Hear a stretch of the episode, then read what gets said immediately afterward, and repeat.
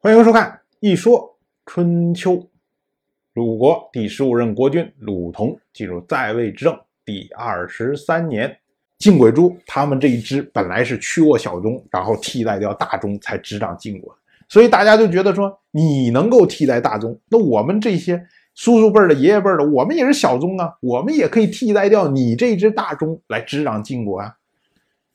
结果两边的矛盾越来越激烈。那么最头疼的是谁呀？当然就是晋轨珠了。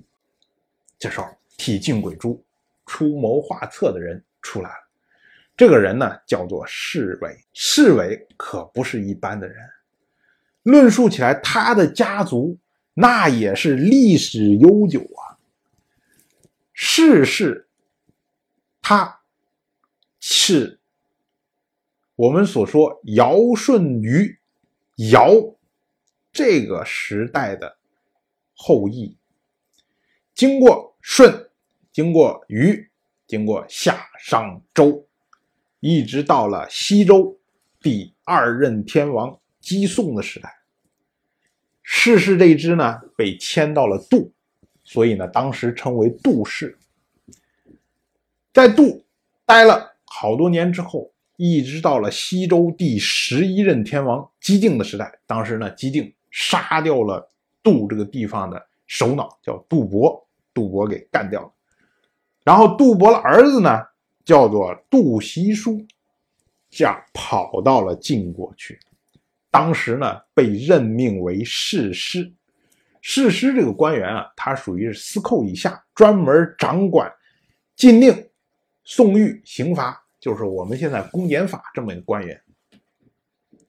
所以呢，这个。杜希书他的后代就以他的官职作为他的氏，称为世氏。哎，这时候才有了世氏。而这位侍卫呢，就是杜袭书的后人，等于世袭了世师这个官职，所以他是掌管刑律的。一看金轨珠对这件事情比较头疼，所以他就出来出谋划策，说我可以把他们搞掉。然后金鬼珠就问：“那你有什么好招数啊？”侍卫就说：“说在这些群公子里面，其中以父子这个人最有影响力，也最难搞。所以呢，我们能把父子这个人给干掉，那么其他这些公子对付他们就易如反掌。”结果金鬼珠说：“你要有招的话。”那你就去试试，我全权交给你去负责。然后侍卫呢，就去跟群公子谈判。当时陷害父子这个人，估计大概也就是跟这些公子们说说：“哎，你看这个什么父子，好像都是替你们着想，胡扯，根本就没那回事儿。他早都已经跟金鬼珠底下谈好条件了，等着就是把你们送上断头台。人家把你们卖了，你还替人家数钱呢。”你看你们这帮人傻的，哎，类似这套话，哗啦哗啦一说，结果这些群公子当时，哦，竟然背叛我们，这个受不了了，我一定要把他干掉。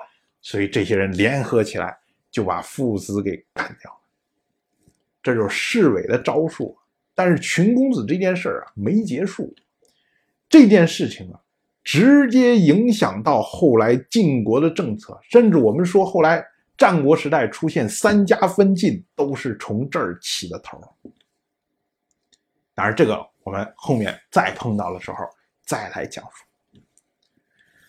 到了本年的秋天，鲁国鲁同将自己父亲独允祭庙的柱子漆成了红色。这件事情我们之前讲礼的时候，在礼的番外里面。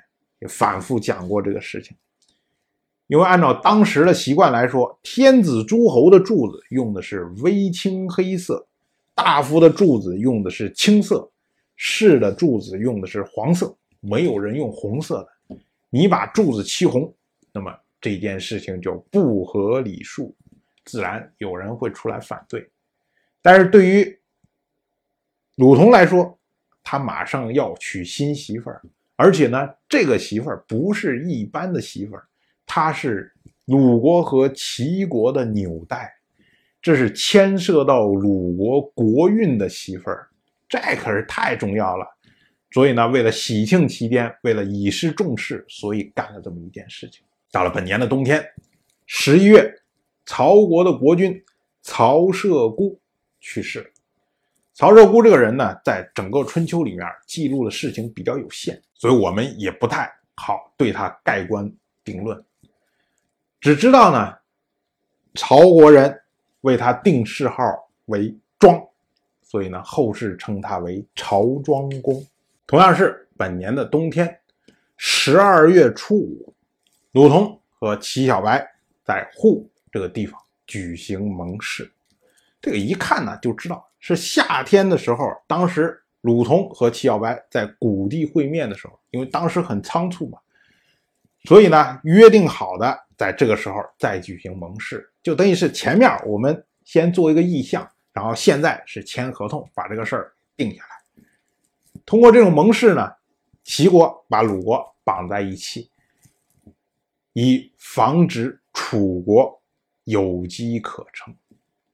但是我们要注意的是啊，本年鲁同和齐小白两次会面，谷地相会以及户地盟誓，这两个地方啊都是在齐国，所以由此我们就可以看出来。自从齐小白异军突起之后，鲁同对于齐小白依附的心思是日渐增强。